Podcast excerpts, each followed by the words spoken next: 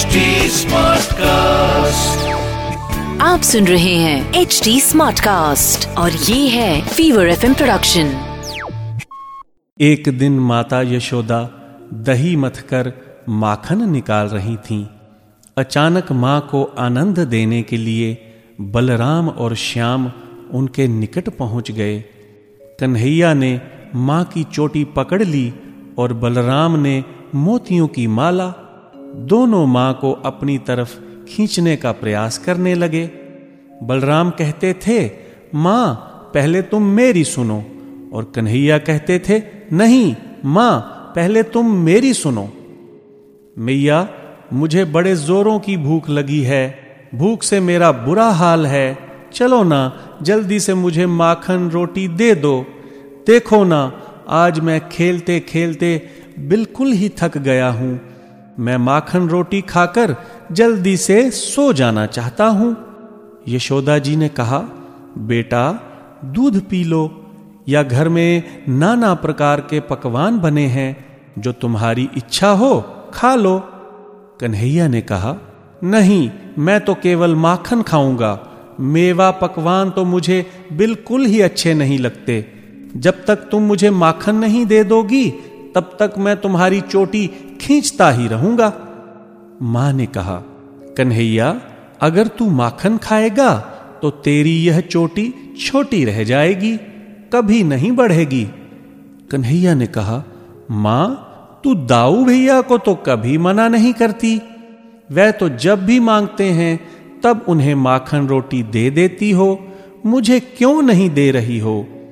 माँ ने कहा, कान्हा, देखो पहले मैं दाऊ को भी माखन रोटी नहीं देती थी। वह भी मेवा पकवान खाता था और दूध पीता था। तभी तो उसकी चोटी लंबी चौड़ी है। यदि तुम भी दूध पियोगे तो तुम्हारी भी चोटी लंबी हो जाएगी। जाओ मेरे लाल, अच्छे बच्चे जिद नहीं करते। जाकर पद्मगंधा गाय का दूध रखा है, पी लो। कान्हा ने कहा, माँ तू झूठ बोलती है। कितने साल तो मुझे दूध पीते हो गए मेरी चोटी बिल्कुल नहीं बढ़ी। आज तुम्हारा बहाना नहीं चल सकता। तुम्हें मुझे माखन रोटी देनी ही पड़ेगी। मैया ने कहा, कान्हा, दाऊ अब बड़ा हो गया है। इसने तुमसे अधिक दिनों तक दूध पिया है। इसीलिए दाऊ की चोटी बढ़ गई। जब तुम भी उतने ही दिनों तक दूध पी लोगे, तब तुम्हारी भी चोटी उतनी ही बढ़ जाएगी। कन्हैया ने कहा, मैया, ये सब मैं नहीं सुनूँगा। तुम साफ़ साफ़ बताओ, मुझे माखन रोटी देती हो कि नहीं? यदि तुम माखन रोटी नहीं दोगी तो आज से मैं तुमसे नहीं बोलूँगा।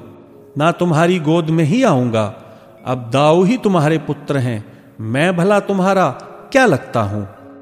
माता यशोदा ने कहा, कान्हा, तू मेरा प्राण है, हृदय है।